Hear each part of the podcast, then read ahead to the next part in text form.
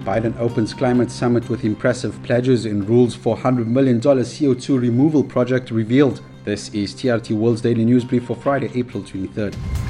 US President Joe Biden has pledged to cut domestic carbon emissions in half by the year 2030. He made the announcement when he opened a two day virtual climate summit with world leaders. Biden urged other nations to take decisive action and hopes his move will spur China and other big polluters to speed up efforts of their own.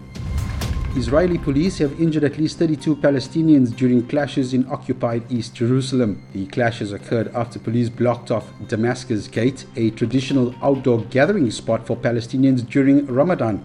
Meanwhile, far right Jewish group Lehava fueled tensions by holding a protest and chanted Arabs get out near Damascus Gate.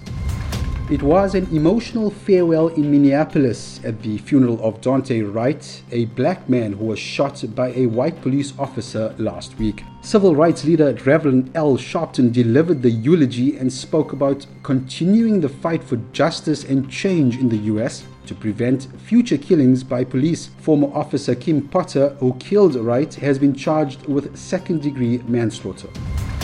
Russia's President Vladimir Putin says he's ready to talk with his Ukrainian counterpart Volodymyr Zelensky to try and repair their relations. Moscow announced it will withdraw some of its soldiers who've been involved in military drills near Ukraine's border. There have been weeks of rising tensions there, with Ukraine worried about another possible Russian invasion. And finally, Elon Musk is offering inventors the largest incentive prize in history a cool $100 million to anyone who can develop ways to fight global warming by removing carbon dioxide from the atmosphere or ocean. The prize money was announced in January, but the rules of the project were made on Thursday, which was Earth Day. Participants of the X Prize Carbon Removal Project will have four years to come up with a plan or invention to sequester carbon for at least 100 years. And that's your daily news brief from TRT World. For more, head to trtworld.com.